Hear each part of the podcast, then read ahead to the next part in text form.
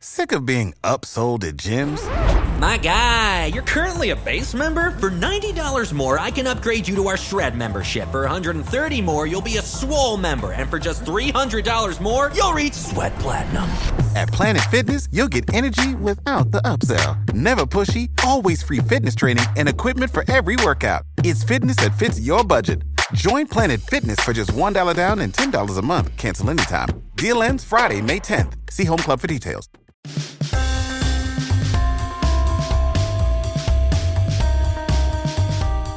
Welcome into the latest episode of the Five Reasons podcast. I'm here, as almost always, with Chris Wittyngham. We're going to do a Heat episode today. It's been quite a while, but make sure you check out the other podcasts in our network in addition to Miami Heat Beat, which we'll be posting as usual this week. Three yards per carry just came out with its Ryan Fitzpatrick special, so make sure that you check that out. Ryan Fitzpatrick, the new starting quarterback, I believe, of the Miami Dolphins. And it was interesting to hear Eric Reid, Jets fan, on the Heat broadcast yesterday, pumping up Dolphin fans about. I'm supposed to tell people that Eric Fitzpatrick. Reid, our beloved Eric Reid, is a Jets fan. We're not. We're Not only is he a Jets fan, not only is he a Jets fan, but but a few years ago, actually, I spoke to him because the Jets were very interested in hiring him as their radio voice. Wow. I don't know if everybody knows that. Yeah, it was a dream job, and obviously he's from that area, but he he passed on it. So but can can you stay a imagine? Miami Heat lifer. Can you imagine if we lose our beloved Eric Reid to the New York Jets? The outrage from the fan, like I, I almost wonder if he considered that in his calculus. Like, wait a second. I mean, obviously, you know, I've been with these Heat fans for 31 years now. Am I really going to leave them so they can be mad at me because I took a job with the Jets, the stinking Jets? Well, Jason Taylor went to the Jets and went into the Hall of Fame as a Dolphin, so it, it, it can uh, it can be done, obviously. And so, uh, yeah, Eric trying to pump it up as if uh, as if Dolphin fans want Ryan Fitzpatrick to be good. I think he's missing the point. I I, I don't know that Dolphin fans want Ryan Fitzpatrick to be good. So check out that episode. Uh, Chris and I did an episode. Is Ryan Fitzpatrick bad enough for the Dolphins? Uh, we put that one up uh, yesterday. Also check out our episode with Marlins president Mike Hill. There's a lot in there as we sort of gear up towards the season, the Marlins season, we'll have uh, an interview with JT Riddle, the starting shortstop for the Marlins, coming up this week. All right, let's get right to it today, though. And I stayed up last night to watch the, all of the Oklahoma City game, and uh, you know the Heat were, in my mind, very impressive. I, you know, I've been down on this team for most of the year. You know how I feel about they're still a, an under 500 team.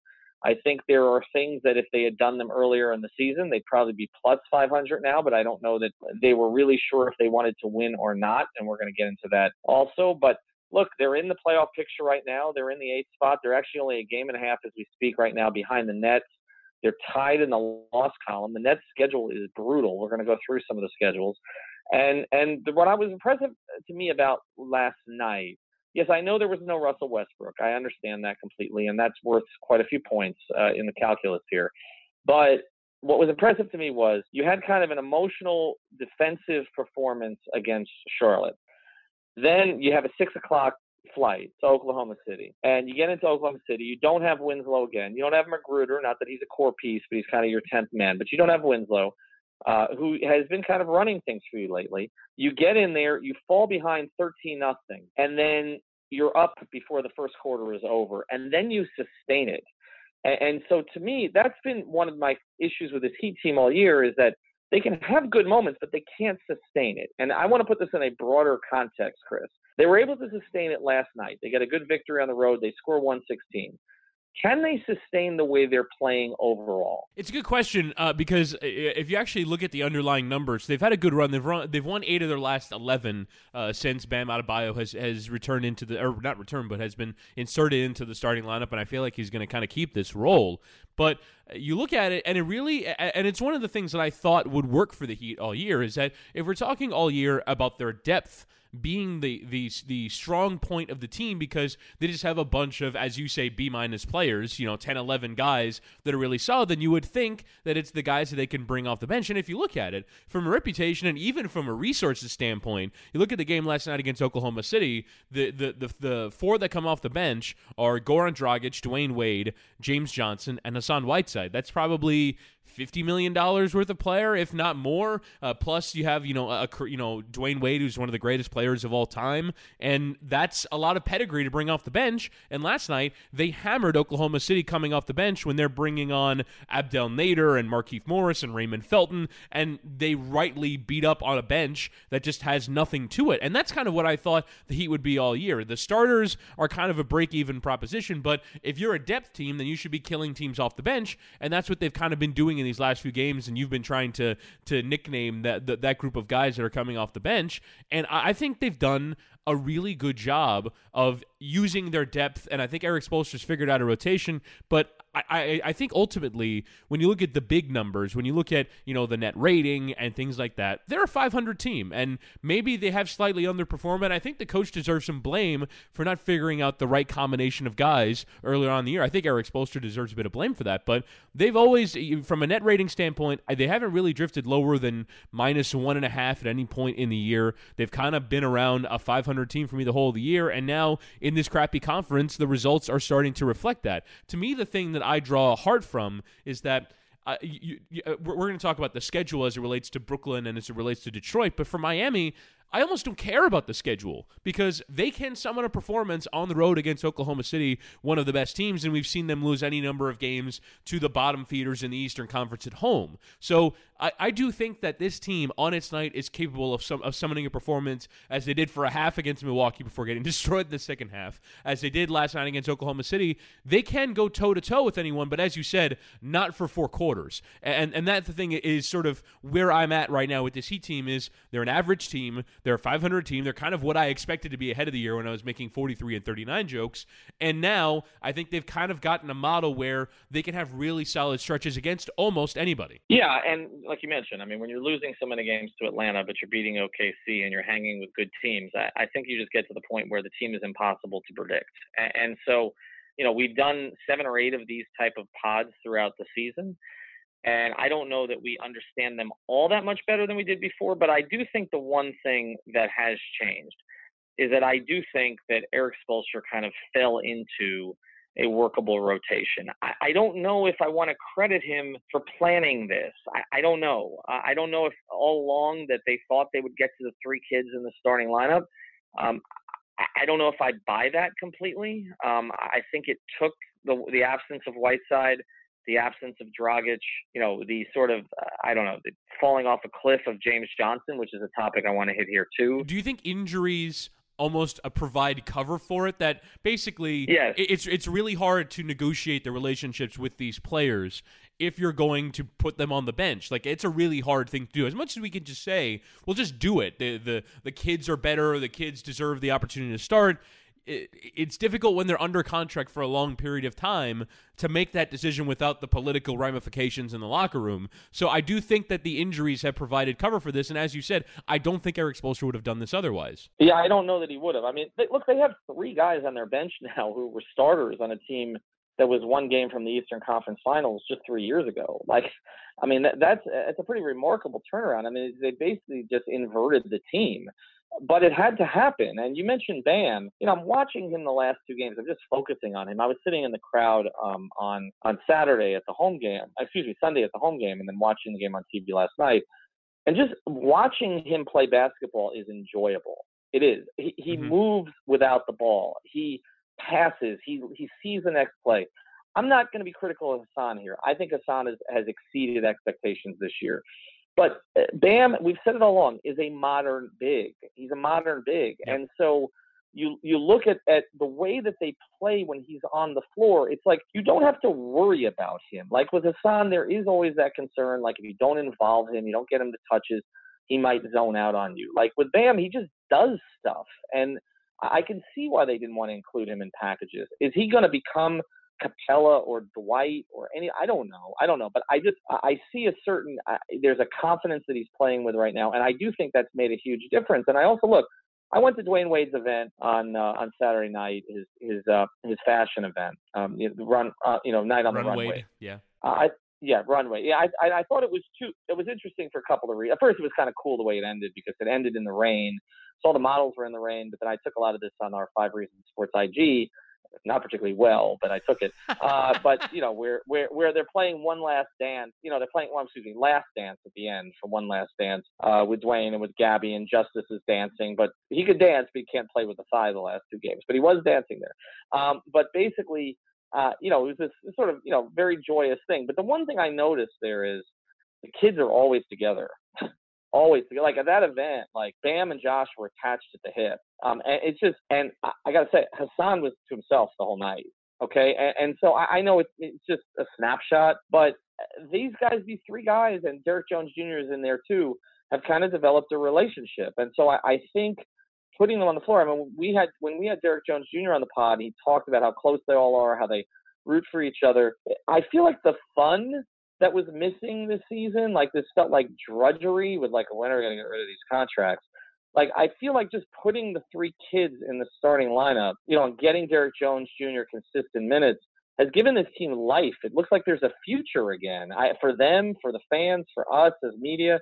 I think that's made a huge, huge difference. But a couple things I want to touch on first. First, yes, we have named the bench. Uh, I put this to a poll, and Flash Mob was the winner. Uh, it's a little bit of a uh, it's a little bit of a playoff of Dwyane Wade being on there. Um, the second thing is, and, and we're going to hit this in number two, is I, I don't know. I think their play may be somewhat sustainable in terms of playing at a higher level. Like I said, I don't know if it leads to wins or losses because they do go through these lulls. But I think the second part I want to get to here is should Erik just leave it alone now? Because I don't think some guys are going to be happy long term with this. Like it, it's fine when you're winning, Chris. Like when yeah. you beat Charlotte and you win in Oklahoma City, and Goran gets all those minutes and he looks terrific and he's making six threes. But Ira asked Goran pretty point blank in the locker room. Goran doesn't Goran doesn't hide stuff. I mean, he he tells you the truth. And he asked him in the locker room after the game in Charlotte the other night. You know, he said, you know, how long are you okay with this? He said, well, I'm not healthy right. I'm not totally 100% healthy right now, so I'm okay with it for now. So I, I do think with him, Dwyane has accepted it. Obviously, I mean, I would like to see Dwyane get one start before the end of the season at home, that Philadelphia game, so he could get introduced last. I, it, it, particularly if the game doesn't mean anything, um, I think that would be kind of cool.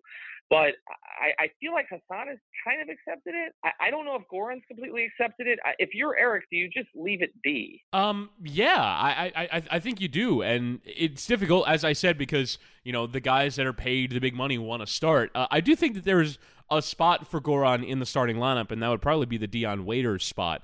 Um, now, uh, again, Dion is probably a player that wants to start, but I don't know if he can really uh, stake that claim with any kind of conviction because he's not playing particularly well. Um, but but I, I, I do think that you can find room for Goran Dragic in this starting lineup. Again, if you think that the starting lineup is an important thing, which for NBA players it is. Like, like we just have to acknowledge that Goran Dragic is a player uh, that was going to want to start. He's on the money of a of a player who'd want to start, and he certainly in the Oklahoma City game puts in the performance of a player that deserves to start. Makes six threes and scores 26 points in a win on the road at, at OKC. He's going to start to feel like, all right, I'm back. Can I be put in the starting lineup now? And and that is is again the difficulty of having ten players that feel like they should be playing. And you know, in the case of you know uh, McGruder and Derrick Jones Jr., you know, you get up to 10, 11 players that feel like they should be playing. But I, at the same time, I, I'm looking at the, the overall rotation, and I'm kind of wondering if these are sort of decisions that are made that are meant to try and encourage players uh, to maybe want something else. So I, think the two most difficult ones to figure out in terms of getting off of are James Johnson and uh, then Dion Waiters. Goes without saying. I, I, actually wonder if there's a trade on for them uh, and the Cleveland Cavaliers in the summer. I heard Bill Simmons mention this trade, uh, but basically you take your pick that's going to end up being 15th in the lottery and you know attach it to James Johnson and trade him for the for the expiring contract of J.R. Smith that you can waive for three million dollars and, and and you get off some money. I also wonder as well if maybe putting us on Whiteside and Goran Dragic on the bench encourages them to maybe opt out. So you have salary cap space entering the offseason. Uh, these kinds of moves that, again, we're looking for the light at the end of this tunnel. And as you mentioned, as you mentioned, one of the a- aspects of this is the kids playing and the young guys starting to form a core of a decent team. And, and you kind of wonder where you can kick on from there. And then uh, the other aspect of it is maybe taking a player like Goran Dragic or Hassan Whiteside and not – encouraging them to opt out, but maybe saying we would be okay if you opted out by putting them on the bench and then trying to figure out those next couple moves that get you to that place. So I, I do kind of wonder what the ulterior motives are. But in terms of the near term, I mean, you've you're winning games this way, and I think Erik Spoelstra has a credible argument to say, hey, you know, I I've, I I can you know negotiate this position of we're we've won eight of our last eleven. We're playing well. Why am I going to change things? And and as you said, this is easy to do while you're winning, and maybe the next time they lose three in a row, that change is going to have to be made. But for now, I don't think you can make I, I don't think you can make the changes, and I think you can pretty well sell it to the players on the team that are maybe that maybe have reduced roles right now because you're winning, and that is the ultimate that is the ultimate trump card in trying to figure out you know h- how to sell this to players that are expecting more of their roles. Yeah, and I think the only move you can make at this point is the one you mentioned. Um, and it, by the way, it is a move I would make in the playoffs. Um, I, I, would I would put Dragic in the starting lineup uh, for Dion, and if you're going to do that, you need to do it soon uh, because I, I, you you need to get Dragic and Winslow playing together. I, I, think when Justice comes back, you look at making. Erik likes to make changes together a lot of the time. I think once Justice is back, I think you put Goran in the starting lineup for Dion. And I, I understand that you may lose Dion. I get it. Um, but I, he hasn't really been playable lately, right? I mean, I, I know you're winning, but it's like you're winning because you're yanking him off the floor. And, and I know that people are going to say, well, you're being unfair to Dion when Josh Richardson has made what 18% of his shots in the last two games. But like Josh provides other things. I, I just, uh, you know, and I think he'll snap his way out of it. And I do think with Josh, there seems to be some correlation when Justice doesn't play. Um, I was trying to look into the numbers on that yesterday, but I feel like Josh feel now that Justice has kind of become the alpha of the two. I feel like Josh kind of is expected to move more into that alpha role again. And as we've talked about, he's a mash burner and Eddie Jones. He's not a Tim Hardaway in that regard. Um, I think Justice is more Tim Hardaway, and so I, I you know, I, I think Josh will be fine when Justice is back. But I do think that you need to get some reps with Goran and Justice playing together because aren't you going to close with that a lot, even if you don't start with it? Sure. Right. I mean, I you right. I mean, so so what? Okay. So let's say let's say let's say they keep the starting lineup the same. Okay. Let's say that you know Olynyk stays in there. He had a couple of off games, but he's better last night. Let's say he stays in there. Uh, you got James Johnson now oddly refreshed. I don't know if I want to buy into it yet because we've we've been head faked by him before, but he dunked on consecutive possessions. When's the last time he's done that? Um, I, I, I, I, do think I, do think this run out of the team and also coming off the bench because that's one of the things that I've, I've just kind of understood now about NBA basketball is that players like certain roles. And you remember in right. that in that stretch run in 2016, James Johnson was coming off the bench and really good at it. So he might just be a player that even if he's playing 33 minutes, as long as he's coming off the bench, he's he's figured out how to get his body to work in that period of time. So I, I'm I'm not entirely ruling out that James Johnson off the bench could be a thing that works for them. Yeah, well, and it works. It's worked two straight games, and you know after not playing 11, it's also possible that he they just haven't been honest about his health, mm. and may, maybe just getting the 11 games off uh, will rejuvenate him in some regard. I mean, he's he's moving better. It's it's not just that he's playing better; he's moving better. He looks more like the guy from two years ago. So I maybe, like you say, maybe it is somewhat of a you know a you know a, role thing and understanding his role, but I, it looks like a physical thing to me too. So you know, we've seen that with Hassan at times also, right? Hassan gets some time off and comes back and looks different. I, I feel like a little of that time with James Johnson. But let's say they keep the storyline the same. Let's say that they leave Goran off the bench. Who's your closing five in most games? Uh, okay, so you start with Winslow and Richardson. Uh, you probably throw uh, Dwyane Wade in there. We're talking about closing. Um, then, yeah. then yeah, I, I think I think you start with him. Let's let's start with him. Okay, sure. And work back he's he's closing in his final season. Chris. Right. Yeah. Even if, even yes. If yes. I mean, particularly in playoff okay. games. I mean, I mean, I, I talk all the time about, or, or I I really love the, the, the phrase that Draymond Green threw out of 16 game players versus 82 game players. There might not be a player on this roster that is more that than Dwyane Wade. Oh uh, yeah. So uh, Wade, Winslow, Richardson, and then you're kind of figure. I, I would I would figure I would close that out with uh, Dragic and Olynyk uh, because I think Kelly Olynyk is is just a player that helps them win whenever he is on the floor. Yeah. Particularly when you're looking at this recent stretch of, of, of victories, this 11 game stretch, and you don't want to overstate it. But first off, they've clearly blown through uh, this minutes restriction that he was going to be on for this performance bonus. It seems like he's going to hit that performance bonus because you know, he's playing 36 minutes against OKC. He's playing 35 but, but minutes. You, you know what? You know why they've blown through it, Chris? You know because, because he helps because them win. They, they no, no, no. Well, yeah, but there's the other part of it. Remember, it's a two-part thing here. It's it's a it's a certain number of minutes, and it's making the playoffs. That's when the clause kicks in. And so I think that at a certain point here, they've realized, okay, we're probably going to make the playoffs. Like, I mean, they're and so and Kelly's going to help us do that, but there's no point in suppressing his minutes now because once he makes the playoffs, he gets he gets the money anyway. And mm-hmm. so so that's so, so I, I think this was a calculus. I think it's unfortunate, frankly, uh, that they did this, okay, and that they held him to 16 minutes a game in January, because if they had with three DNPs, because if they hadn't done that, they'd be in the sixth spot right now.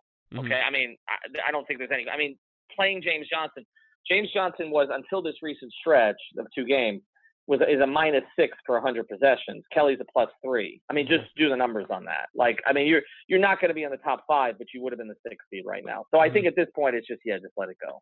And if you look at this recent period that I'm talking about, 11 games, he's a plus 12 in that running games. He helps them win. So I think I think he's got to be in any combination of five. He just makes the thing work, and even d- is defending well enough. He's one of the better defenders right now on the team, or at least the team defends well when he's on the floor. So I I think he's got to be in that lineup along with Dragic. So so mine would be Dragic, Wade, uh, Winslow, Richardson, and Olynyk would be my five. Are you too small? Because that would be my five also. And I, you know, I think you can look. You know, the, you know who the six would be for me? Derrick Jones Jr.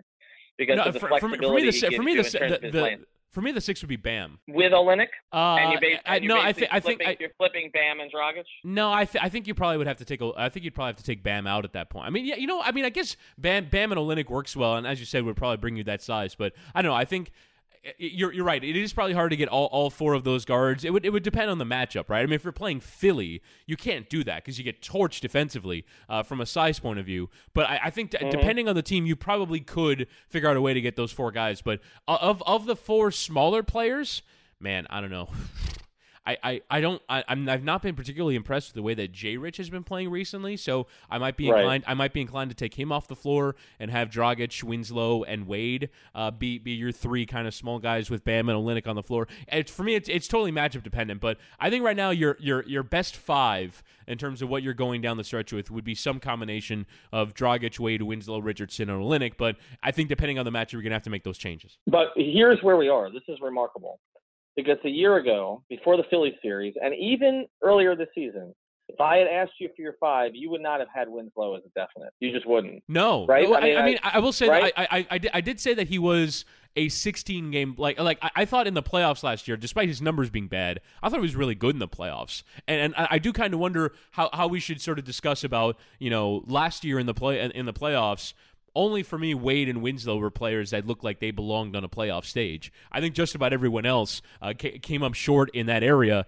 and I kind of wonder in a year's time how much that would have changed or, or, who you can develop any new confidence in. But I'm still kind of operating under that assumption. I think Winslow, particularly now with his improved play, and the funny thing is that you know, I'm talking about this run of games, is that he's actually been a far greater influ- influence on offense than he has been on defense. Uh, it's a one t- a 117 with him off, uh, on on the floor offensively, but a 110 defensively with him on the floor compared to 97.9 when he's off the floor. So it's actually offensively that he's impacting things the most right now. But I, I think he's him and Wade right now the only players to me that I trust in a playoff setting. So I, I, I would have said a year ago that I trust Winslow in a playoff setting, but I would not have trusted him to do what he's done recently. I think this this has been a really surprising development for me for, for me, and I, I really I, I should make a I've made a culpa on Twitter, but I should make a culpa on the podcast that I I've been very wrong about Justice Winslow, and frankly, I've also been, I've also felt bad about how strongly I've said things about Justice Winslow after hearing him talk about mental health, and I, I don't think that's necessarily an about face. I, I I really do think that when he says, well, when people say that I'm worthless, I kind of feel worthless, then you know I really should reconsider the way that I talk about these things. But I, I, I do think that his emergence is something that I wouldn't have expected, even for a player so young. I just think with the number of games and number of years he'd been in the league, it would have been hard for me to foresee quite such a turnaround, but he's pulled it off. And offensively, you know, trust his three point shot, you know, trust his finishing at the rim, and he's doing all those extra things that I think people have seen in him for years, certainly, or guys in Miami Heat beat have seen for years. So yeah, I, I, I viewed him as a as a playoff prospect a year ago, but not as a heavy contributor that I think I do now. All right, so a couple of things on that. One, your mea culpa has been recorded and will be played on Miami Heat beat. So just so we're clear on that. Uh, number two, we, we were looking for ways to pad this episode. We're going to play Justice Better in its totality. Oh no! At the very end of this episode, yes, we are. Before my before my daughter signs off, you, you, realize I have to get her to sign off every time. That's not a recording. Right? No, every no. Time every, to, every, time you got to put I, the phone next to your next to your daughter so she can say thank you for listening. Right. I have to call to her the Five Reasons podcast. At, at, her at, at her Mandarin class. So what I have to call her and and she does uh, she does that. But yeah, we're gonna have to play Justice Better at some point here. by the way, he did ask me at Dwyane's event for more T-shirts. So you're looking for Justice Better T-shirts, uh, Miami Heat Beat has them. Justice has them. Derrick Jones Jr. has them. Uh, Bam has them, and Josh has them. Unfortunately, though, if, if Josh has worn them lately, Justice has looked better than Josh. So we, we need to do a Josh Better T-shirt to get, to get Josh and and, and, and, by the way, uh, if you if you want to buy the shirts for yourself, it is MiamiHeatBeat.store. MiamiHeatBeat.store if you want to buy uh, your Justice Winslow shirt today. Uh, but yeah, look, I, I, mean, I think Justice is given at this point, and I think the, the question is, you know, who do you want play playing with who? Some of it's matchup based, but some of it is just players that connect. The problem is, like when I talk about moving Goran to the starting lineup because you need to get him reps with Winslow, you know, we've kind of figured out the, the Dwyane Goran thing, which was the big issue three years ago, mm. right? Like I wrote a million stories about that. Goran and Dwyane don't play well together. What's happening lately? Goran and Dwyane are playing really well together. Um, yeah. So that's like the one you don't worry about. But the problem is I don't know who Dion plays well with because Dion played really well with Goran two years ago. And so, but you can't really put the two of them together, right? Unless you put Dwyane in the starting lineup, and you're not going to do that. So I guess for now you leave it alone, but I do think you need to look at the idea of just taking Dion out of the rotation if he's not effective. I, I he's he, he, you know, there are just games he's going to shoot you out of them, and I'm going to look at some of his numbers here, okay? Because I mean, he's still the one, right? I mean, Tyler's gone, okay, so nobody's beating on him anymore. Mm-hmm. James Johnson, who's been kind of the guy I've beaten on the most, is playing better. Um, you know, then like let me let me look at some of uh, some of some of Dion's numbers. I mean, I guess he's been okay. I mean, he's six points, three of eight shooting against OKC. Charlotte, he had 12 points on 40%. Milwaukee, 10 points on 40%. I mean, he's shooting 40.7% for the season he's a career 41.2% shooter. I mean, he's basically, I hate to say it because I know the Heat expected more. He's basically been what he is, right? Mm-hmm. I mean, yeah. injury or no injury, wanting to play more. I mean, it's just, you know, they rewarded someone who, you know, this is what he is. I mean, I'm looking back. Did have 15 against Toronto on 6 of 10. Uh, was okay against Detroit, 5 of 12 for 14. I mean, he's had some okay performances in here. But, I mean, clearly – this team gets more dynamic when Goran gets on the floor. I, I, right? I will, so I, how, I will how, say though. So again, I'm, I'm looking at last 11 games. I like kind of looking at flashpoints in the year. Um, in the last 11 games, he has been part of. Uh, Waiters has the three best four man lineups. Now, I, I I think the the the the five man lineup will kind of bear this out too. But the four man lineup all include uh, Dion Waiters. I mean, you look at you know specific combinations. Uh, by the way, the the best five is because he starts uh, with Olynyk, Winslow, Richardson, and Bam. They're a plus forty two together. So I, that that is mm. th- that is a lineup that has worked together. But I mean, you look at these sort of micro combinations. I mean, you're right though about Waiters. You know, struggling with these guards. The players that he's best with are are these kind of fellow starters that seem to make sense with his game. But as you kind of go down, it, it doesn't quite work the same. The the for me, the one player that is I think if we're, if we're, talking about combinations and lineups, a player that no, that fits with no matter who. Uh, for me, it's it's Kelly Olynyk. Uh, you look at you know recently mm-hmm. uh, with Richardson, he's a plus seventy one in eleven games. With Wade, he's a plus fifty four, and even on the year, uh, the two best lineup combinations are him with Richardson and him with Winslow, plus one forty seven and plus one twenty four. I mean that he's just a player that works well with everyone. Offensively, he, he, he does a great job of keeping the flow and offense going, and defensively is strong enough to kind of of hold up in the interior and even when he gets stretched out. So I think Olynyk is the one player that kind of makes, and I think can kind of account for some of the clunkier fits in other places. Like as you've talked all year long about the, the fit with Waiters and Wade, I think if you have him out there with Olynyk, there's some things that are aided by the fact that Olynyk is a threat to shoot from the outside, is a threat to create as well, and and I think just kind of makes that makes these clunky fits in other areas of the team work really well. Yeah, which is again why it's sort of a shame that they were holding down his minutes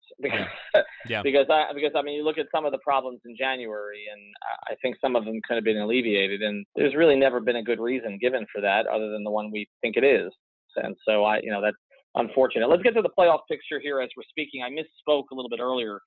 Uh, the Heat are actually just one game behind the Nets now, so they're they're one game behind the Nets tied in the loss column. So basically, the, the top five seeds are gone, right? So I mean, it's it's going to be some combination. The Bucks are probably going to finish first. Uh, the Raptors second. The Sixers, Pacers, and Celtics are separated by two and a half games. The Pacers have been remarkable to me, although they've lost a couple straight as we're speaking. And then you get to six through ten. Okay, now I think that the Heat kind of ended the Hornets the other night or the other day. Uh, the Hornets are now two, two and a half, half back. back of the eight. Yeah, I, I, I don't. I don't know. I mean, it's just Kemba. I mean, there's just nothing else on that team right now. Batum is not dynamic anymore uh, since he got the money.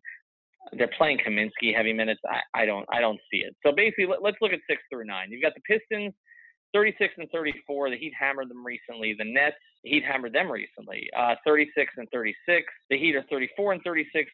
You know how to book flights and hotels. All you're missing is a tool to plan the travel experiences you'll have once you arrive. That's why you need Viator. Book guided tours, activities, excursions, and more in one place to make your trip truly unforgettable. Viator has over 300,000 travel experiences to choose from. Everything from simple tours to extreme adventures and all the niche, interesting stuff in between. So you can plan something that everyone you're traveling with will enjoy. Real traveler reviews give the inside scoop from people who've already been on the experiences you're considering. So you can plan with confidence. Free cancellation helps you plan for the unexpected. And 24 7 customer support means you can travel worry free. Download the Viator app now and use code Viator10 for 10% off your first booking in the app. Find travel experiences for you. Do more with Viator.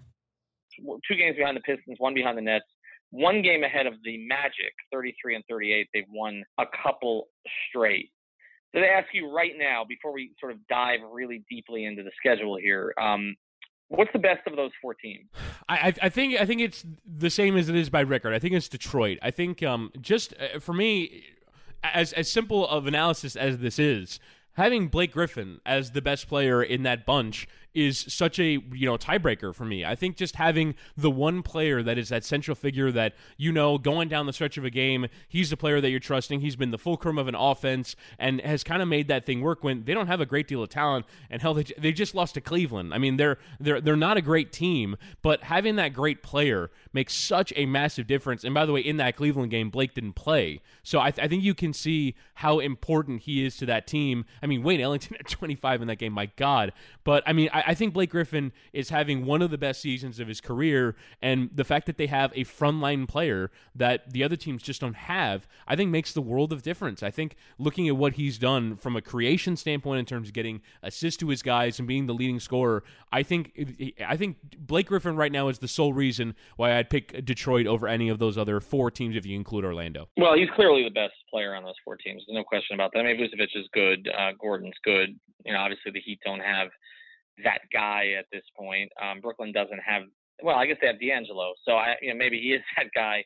Uh, I do think when I look at Brooklyn, though, uh, I think it's starting to catch up on them a little bit. You know, they, they they've gone through some injuries to their guards throughout the year, which put a burden on other guys.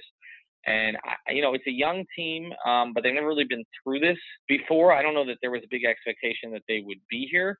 Um, I'm looking at it right now, though. When I look at the schedule, the net schedule is outrageous. Uh, I mean, you have, you ha- I mean, it is.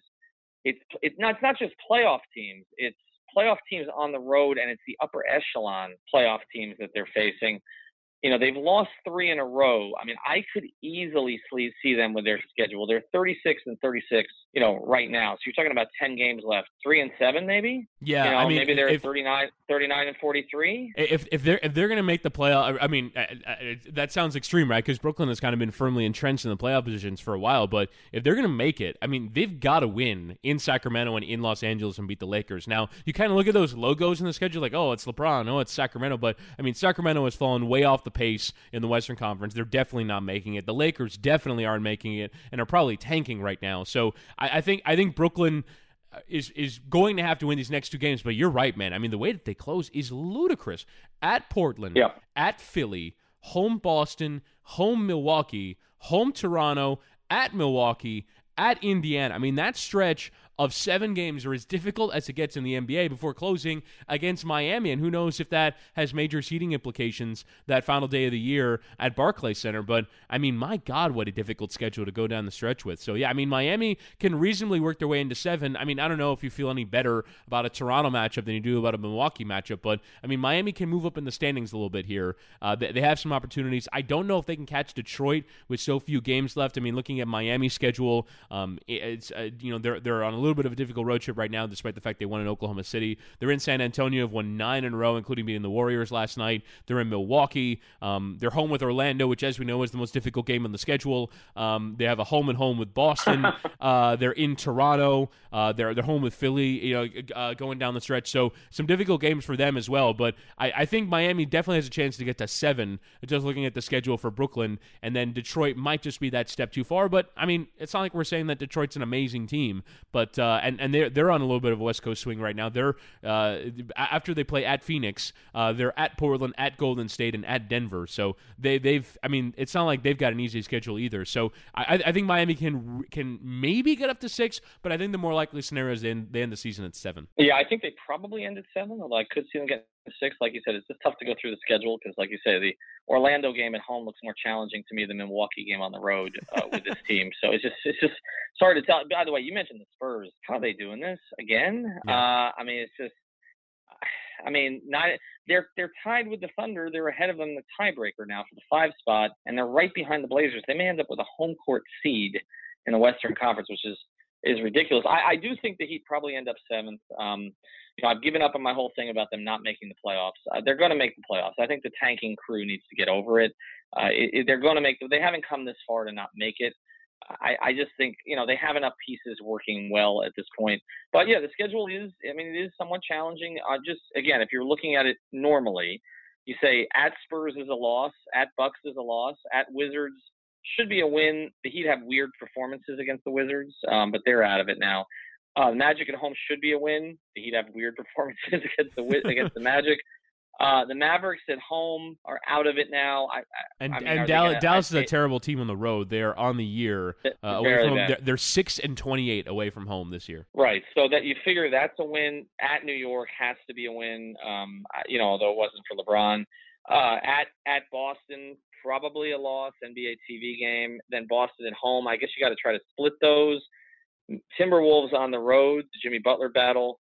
The end, the Wolves will be out of it, and the Raptors probably aren't going to need that last one. Um, I don't think, right? I mean, I I wouldn't anticipate because by then I think they'll probably be out of it. And then yeah, they're they're they're they're, they're two and a half. They're, they're, they're, two and a half back in Milwaukee, and they're three and a half ahead of Philly. So they're pretty well locked into that to that second seed, unless Milwaukee goes on a little bit of a tailspin here. And, and that might be the first round opponent. So let's go to that here in number four. Uh, you mentioned it earlier. I mean, obviously the Heat saw Philadelphia last year. You've got Milwaukee, who we saw kind of the full breadth of their power the other night when they're down yeah. 20 and then they're up 20 by the time you wake up from a nap, and I can speak to that personally.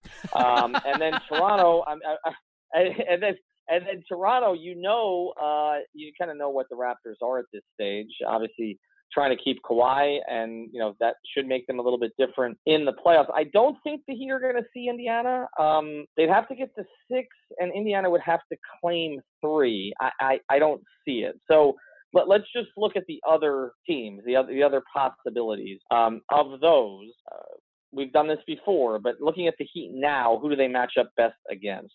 I would say right now injuries play a massive role in this because uh, we saw um, Kyle Lowry is, is, is, being looked at. Malcolm Brogdon has a serious injury that's probably at least going to keep him out for a first round playoff series. And it's kind of it's weird. You have the uh, I, I, still have the NBA insiders on notifications on my phone, uh, j- you know, because like during the trade deadline, that's like the number one thing you want. It's just like everyone all the time, you know, give me the latest morsel of information. And now those tweets are kind of all filled with, oh, so and so is seeking a medical opinion about this knee injury injury. And the latest was Kyle Lowry, uh, although Woj said that, that he didn't think it was that serious. But again, I mean, injuries are the kind of things that can play a role. And Milwaukee, sans Malcolm Brogdon, is still a really good team, but it's not the same team. And so I, I do kind of wonder if there's any advantageous matchups to take advantage of there. But I think Milwaukee is too strong. They've got too much of just a solid foundation defensively and particularly offensively. I mean, right now they're they're they're close to averaging 118 points a game. They have the same scoring average as the Golden State Warriors and, and are a little bit better defensively too. I mean, from a net rating standpoint,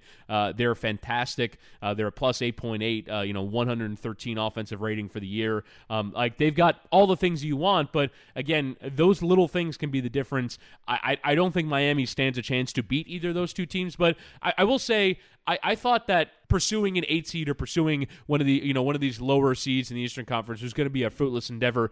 I do think that even though the Heat are going to eventually lose to one of these two teams, I don't think they're going to get hammered. I don't think it's going to be like you know four losses of twenty plus points, and you're you're never going to feel you're like you're going to go into one of those games leading by nine at the half and feeling excited about it. Like I think these will be fun playoff series, even if they're short. And so, I, I, to me, I, I would right now would rather play Milwaukee because of this Brogdon injury, and I think Lowry will be fine for the postseason, and Kawhi is going to play every game. Uh, so I, I, I don't think I don't think I want any part of Toronto, but I would probably say Milwaukee just based off of not really having done it in the postseason, um, and the fact that they're dealing with a little bit of injuries right now. You know, I always look at the combustibility factor. Like, what team could blow up if they lose a game early in a series at home? And to me, that team is Boston. Uh, I, you know, it could be Philly too, mm-hmm. and obviously with Toronto, some of those Toronto always loses the first game of a playoff series, so uh, you know maybe it's them, but I'm going to go with Boston. I mean, it hasn't been right all year. Um, you've got we've talked about this many times. This idea that the young players kind of led them in the playoffs last year, and they've been pushed to the back burner. I understand what Kyrie can be. I also understand that Kyrie can sprain something at any time. I I don't know that the Heat beat the Celtics but the Heat play competitively against the Celtics typically. And I think that they would get up for that. Um, the environment would be such that they would get up for that. If they could steal one of the first two, I think they can make it a series. I don't see the Heat winning a playoff series uh, this year, but I, to me, that's the one team. I, something, it's just still not right. I, and I don't know that it gets right. Maybe, you know, there's been certain teams. I go back to like the 1999 Knicks. Okay, now they need to lose somebody. Ewing went out. Okay, that's where the whole Ewing theory started to get to the finals. But something was kind of wrong with that team the whole year, and then it just sort of once it found it, it started to roll. The 2006 Heat were a little bit like that. These Celtics are talented enough to be that, but they're also talented. They're also screwed up enough to go out, out in the first round. Yeah. And so I, that's the kind of team I think that the Heat needs to play in the first round. I just think Milwaukee is going to clinically beat them down. I just think that the, the their depth, uh, their length, their shooting. I understand Brogdon uh, being out is a big thing for them. Uh, but overall, you know, Brook Lopez's ability to spread the floor, I do think he can stay on the floor against the Heat. I think there are certain teams he can't, but he he can against Miami. I think he can against Bam. He can against Olynyk. He can against Whiteside. The Heat are always going to play one of those three bigs. So I, just think I, I think Milwaukee is going to be too difficult for them to deal with. Um, it'd be emotional for Dwyane, obviously, as all of these will be, but especially because that's where he played his college ball. But but I think Boston is, is the one. All right, let's pivot to somebody who's not going to be in the playoffs. I tweeted this yesterday. Um, LeBron James would have been a lot happier if he hadn't left Miami. And of course, it you know it got 1,200 retweets, and also got a bunch of angry Laker fans and mostly angry Cavs fans who were saying that there's one title in Cleveland means more than his two in Miami. And I don't want to sort of rehash that. I just want to look at where he is right now. okay. And he's there right now because he couldn't stand Dan Gilbert anymore. That's part of it, right? Part of it was the opportunities in Los Angeles and the off the court stuff and everything else and his family. But part of it is he couldn't simply not stand uh, Dan Gilbert anymore. So he's in Los Angeles. He's not going to make the playoffs. And it's not just he's not going to make the playoffs. He's being embarrassed.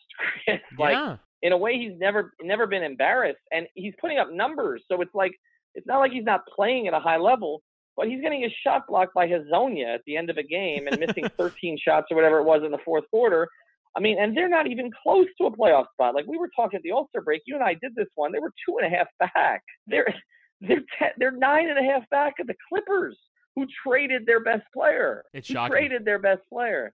Uh, I mean, it's how how did first thing how did this happen? Um, and, and, second thing, I know you have something you want to say about LeBron's decision since he left the Heat. Yeah. So uh, to me, the thing that's uh, kind of the most offensive thing about all this is that LeBron James, best basketball player, you know, of my lifetime, uh, best basketball. I, I, think a lot of people would like when when people still say, "Well, who do you want?" Right? People would still pick LeBron as the guy that for this season, for this pub, for this postseason, that's the number one guy that you would want. He is that level of talent and he took himself out of the running to win the championship to go and pursue off court opportunities. That is what happened here because and look, the Los Angeles Lakers deserve a massive amount of blame for kind of for haggling over their their asking price for Anthony Davis, for haggling over their asking price for Kawhi Leonard, for not wanting to pursue Paul George because they thought they could have gotten him in free agency anyway. I mean, they've screwed up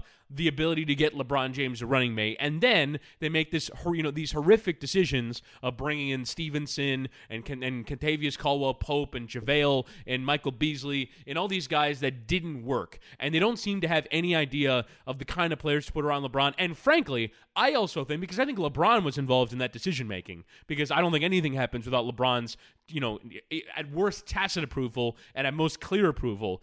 I, I like he I don't think he understands what he wants what he needs to run with. I think if you've kind of thrown some of the teammates and when they start with him he's like I don't know about this guy and then by the end he ends up loving playing with them. Like I think he kind of had this idea of what he wanted to play with to maybe lessen his burden because they're like before the year they're talking about post touches and playmaking outside of LeBron when that's the exact opposite of what you want to do. I think he was kind of tired of the I'm going to create and everyone else is going to shoot model that has been put around him. But for me, he made a decision to not want to win.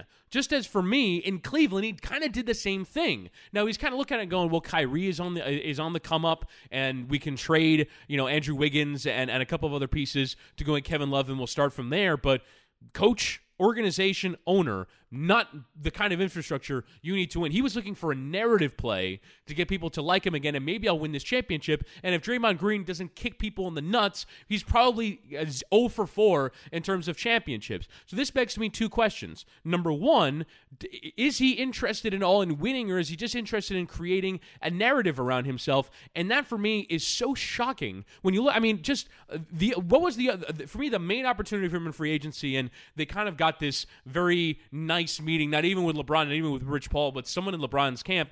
The obvious place for him to go now in retrospect was Philly because Philly had Simmons and Embiid. They had the, the, the free agent mm. cap space to go and win Someone now. said this.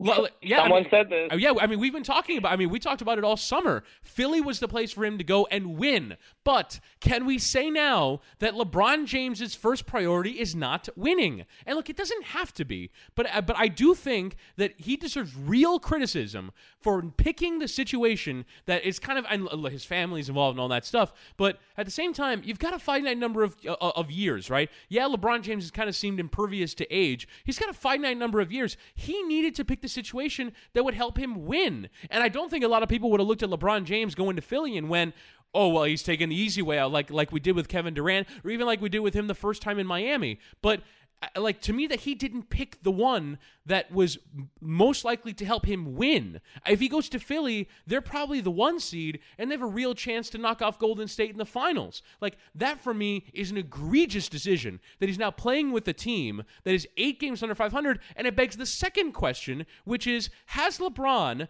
been coasting on the fact that he's played he's played his entire career in the Eastern Conference? And for me, the answer is yes. You're nine and a half you're nine and a half games back, not of some juggernaut great team. As you said, the Clippers that traded their best player. That you look at their roster and you're like, there's no stars here. There aren't any great players on that Clippers team. And they're still nine and a half games back. I'm under the impression now that LeBron James, whose Lakers team this year is 21 and 23 against the Western Conference, that he's been coasting on playing in the in the junior varsity conference for 15 years, and that if he had been playing in the difficult conference for the last eight, he would not be on a run of eight straight finals. Hell, he might not, he might not even be on a, one, a run of one straight finals that he's been getting away with playing in the Eastern Conference, and it is making me question things. As much as LeBron is kind of this impervious, unimpeachable figure, these results are making me question a lot of things about his motives and his actual performances that he's put in in these last few years. He's obviously been incredible, but he's kind of been doing it the easy way. And the first time he goes and do it the difficult way, it's been a spectacular failure. And I think that I think people take it easy on him because, you know, he's he's kind of gone from 2010 where everyone hated him to now he's kind of this unimpeachable figure. I, I, think what's happened in this last year he deserves real criticism for what's happened. I think he made a terrible decision in the offseason and the lakers have totally failed him as well. Yeah i think it, it plays both ways. And uh, look I, I, don't know if it takes away from what he did in the east but i will say this it's, funny he left the east now the east is the most competitive at the top that it's ever been. Yeah. I, I, wonder if he saw this coming actually. Uh, you know because you know with toronto and and you know you didn't know now he signed signed with the Lakers before they traded for Kawhi, correct? Or uh, no? Yes, I I think so. Wait, I, I, okay, I'll, so, I'll, I'll, look it up here. Hold on. Okay, I'm not I'm not quite clear on that one, but obviously he knew Boston was was improving.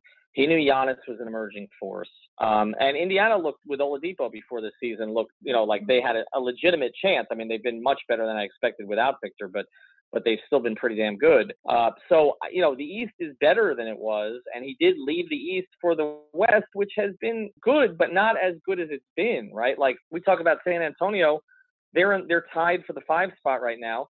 Not a great Spurs team, uh, you know, as compared to previous ones. The Blazers are in a home court seed situation. That's not a great team. They have two very good players, one of whom is hurt right now. So I, I'm with you a little bit on that. I don't know that I want to take away from anything on this. I just think to me, the big story here is the way it's not being covered. Mm. Uh, like, I was in the middle of nine and eight in 2010, 2011, and you would have thought that like LeBron had like, I, I, I mean, you know, set off a nuclear bomb. Like, I, you know, like with, with the reaction to him. You know, I was in Cleveland for 19 and 20. It wasn't as bad as nine and eight because everybody hated Miami and loved the Cleveland storyline, but it was bad. I mean, these, these let, let, let's compare this. Like, I mean, those are teams that turned themselves around and got to the finals. Okay, they both lost, but they both got to the finals. They might have won those series actually in the finals if LeBron hadn't gone in the tank in 2011 and if Kyrie hadn't gotten Kevin Love hadn't gotten hurt in 2015. Like he could have won championships those seasons that the media was freaking out. Remember, like yeah. the whole year. This team is is nine and a half games behind the Danilo Gallinari led Clippers. nine and a half games. How do you do that? I, I, How do you do that with LeBron James? Like, like the Clippers are are they're not tanking, but they're kind of are. Like they they were they were clearing cap space for a star. They had a perfectly good player who is, in my view, Tobias Harris is a number two on a on an excellent team. Okay, at this stage, that's where he is, and they traded that guy to not pay that guy, at least not initially, so that they could clear cap space to get someone who's almost as good as LeBron in the offseason. Like that's what they did. Like they, and and, and we didn't blame them for it because we were like, eh, Clippers aren't going anywhere this year anyway. They might as well, right? Like might as well. Jerry West knows what he's doing. Clear the cap space. Like it's and they're nine and a half behind that they are still. You mentioned the Kings, okay? You mentioned the Kings, and I, we, you know, we both predicted the Kings would fade, okay? Because they're not ready for this yet. I, I like their young core. And and, and Bagley got hurt. And Bagley got hurt, but they're three and a half behind the Kings. Like the Kings have faded. They're still just a game under 500. I mean, I think we thought maybe the Clippers would that the bottom would fall out with them. I mean, they're behind the Wolves, who traded their best player this year. Uh, maybe Towns is their best player. He's one of their two best players. Okay, trade and and and who aren't even getting anything from Covington now because he's hurt. They're a game and a half ahead of the Pelicans. Same in the win column. A team whose superstar does not want to be there anymore and has made that clear. And is on like, a minutes restriction. Is, is on a minutes restriction. Like to say this is a spectacular failure, I don't think does it justice. I mean, they could fall behind the Grizzlies, who are 13th. They could fall behind the Mavericks. They could be 14th. Maybe they want to be right now but they could be only ahead of the Suns, okay, who they lost to the other night. And, and so, I mean, the Laker organization, like, just I don't want to hear from Laker fans ever again about anything, about anything. Like, they're the most arrogant. I mean, this Kobe thing, okay. By the way, check Dwyane's numbers, career and Kobe's numbers. Dwyane's are better, but okay, I just. I mean, that got 6,000 likes. I'm just throwing it back out there. They're better. Okay. They're better per minute. They're per, per possession. They're better.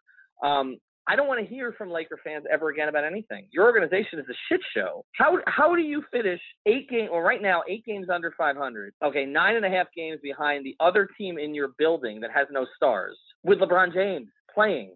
Like this thing earlier, like okay, he missed time. He missed time. They're under 500 with him now. Yeah. So like, uh, it's a, it's remarkable. Now, as far as his decision, look, I mean, you know, I'm a LeBron stan. Okay, I tend to defend him for a lot of these things. I understood. I mean, it was time to get out of Cleveland. But I did say all offseason that Philly was the place. I mean, that, that was the place. If he wanted to win, that was the place. Okay. And it made sense for other reasons too. It, I, I heard Savannah really didn't want to go there. Okay. Maybe that played into this. But like, it made sense because he was going to play with Simmons, who's the, who's the top guy other than Anthony Davis in his agency. Um, Embiid is a guy who would have taken pressure off him with the media. His skill set with Simmons was a difficult fit, but no more of a difficult fit than it is with Lance Stephenson, who he decided to go play with. Like, I, so he should have gone to Philadelphia or he should have gone to Houston. Yeah. He should have, and you know, he should have gone to Houston. Now Harden wouldn't be the MVP right now, and they would have had to figure out how to split that thing up. But if he wanted to win a championship, he could have gone to Houston. They haven't won a title with this group, And Houston's a great basketball city. Players love playing there. And if they took down this Golden State behemoth, he would have gotten credit for it. He would have gotten credit. He would have gotten credit in Philadelphia too. But but to go to the Lakers, like, and I don't know who they're getting. Like, what, if you're a premium free agent, like if you're Kawhi, you don't want to play there. You want to play with the Clippers.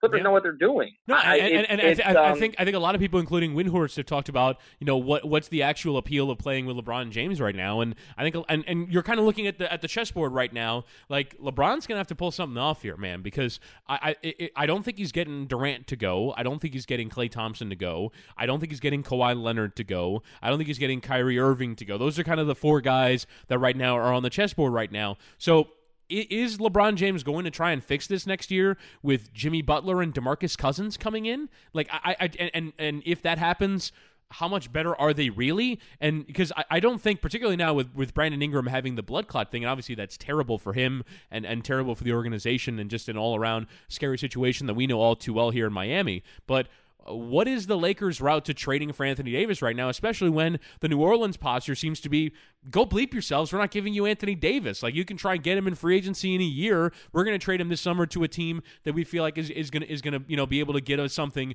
really important for our future. I don't think the Lakers can offer that right now. So I, unless they end up with the you know the number one pick against Zion, but like but I, I just don't know. Other than you know again being born on third base and getting the number one pick from this mini tank that they're going on right now, what their route is out of this. And again, LeBron James has chosen a situation in which he's not in the best best opportunity to win, really an, an opportunity to win. I mean, he, the Lakers are so far away right now, and Le- and LeBron has kind of had this thing where oh, you could put him on any team and they make the playoffs and they'd be competitive to go win the championship, but I mean, maybe this is the end of that era. That this is the end of that portion of his prime, and now they're going to need to, to put together a really good team. That route doesn't appear obvious, and I think LeBron has made a pretty sizable error here in where he's decided to go. Yeah, and uh, yeah, I, we we always said they could put him on the Hinkie Sixers and they'd still make the playoffs. Yeah.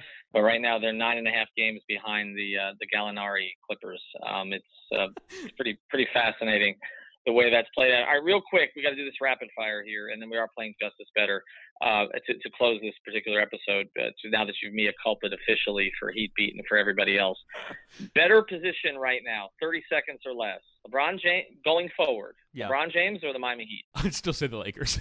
as, as, much as much as I've just ranted and raved about them, at least they have a max salary slot in the summer and LeBron James. So, I, I, as much as you know, maybe their young guys aren't panning out as bad as is right now. I mean they they could add a couple of players this summer and maybe pull off an Anthony Davis trade. Maybe you know just completely you know get lucky as hell and and get Zion with the number one pick in the draft or, or something like that. I mean, it's not out it's not out of the realm of possibility. So I would still say uh, the Lakers just by virtue of having LeBron, but I mean uh, they still have a mountain to climb. I, I mean, we're talking about them winning a championship. I think neither team is anywhere near winning a championship, but I would still say just by virtue of the fact they have LeBron and they have cap space uh, and and their first round pick this year that they could maybe do something. But I'm I'm not entirely confident in their ability to achieve anything right now.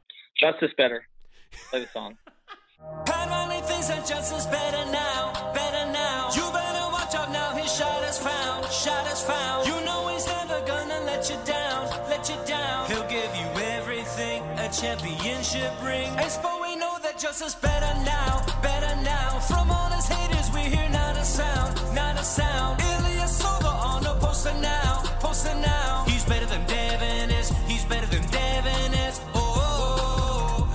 I cannot believe he slipped a 10, yo. Celtics keep your offer, we won't Winslow. Devin Booker scoring, but his wins low. Justice do connection, call his friends low. 20 on his jersey, hustle catching all eyes. Only three years extend the rest of our lives. Put Charlotte on a poster, guided by the bedside. Remembering Toronto game seven at the five. Lucas told him, told him, justice is our spatial modem. Ben Simmons probably trying to forget.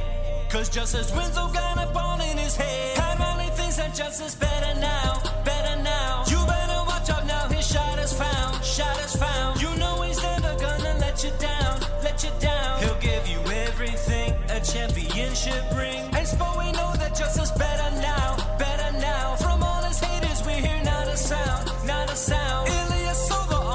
Poster now, poster now. He's better than Devin is. He's better than Devin is. Oh, oh, oh, oh. I seen you in the chip at Duke. Now you're a Euro stepping dudes. Some have been critical of you. And yet you only 22. And I love it when you're on the break. And you dunk acting like something stank. You got so much time to learn the game.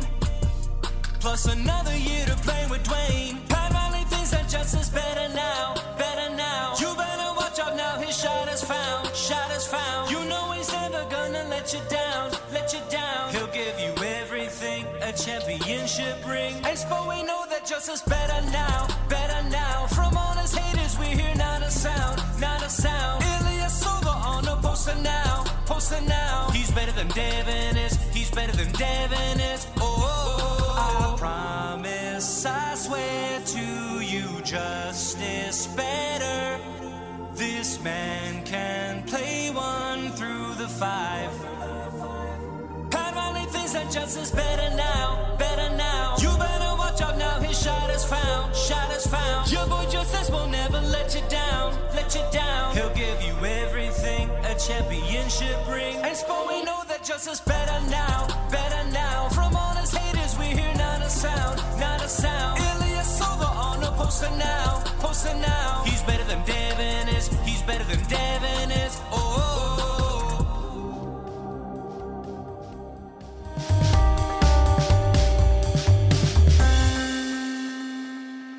Thank you for listening to the Fire Ranger podcast. Thank you so much. Sick of being upsold at gyms? My guy, you're currently a base member. For $90 more, I can upgrade you to our Shred membership. For 130 more, you'll be a Swole member. And for just $300 more, you'll reach Sweat Platinum. At Planet Fitness, you'll get energy without the upsell. Never pushy, always free fitness training and equipment for every workout. It's fitness that fits your budget. Join Planet Fitness for just $1 down and $10 a month. Cancel anytime. Deal ends Friday, May 10th. See Home Club for details.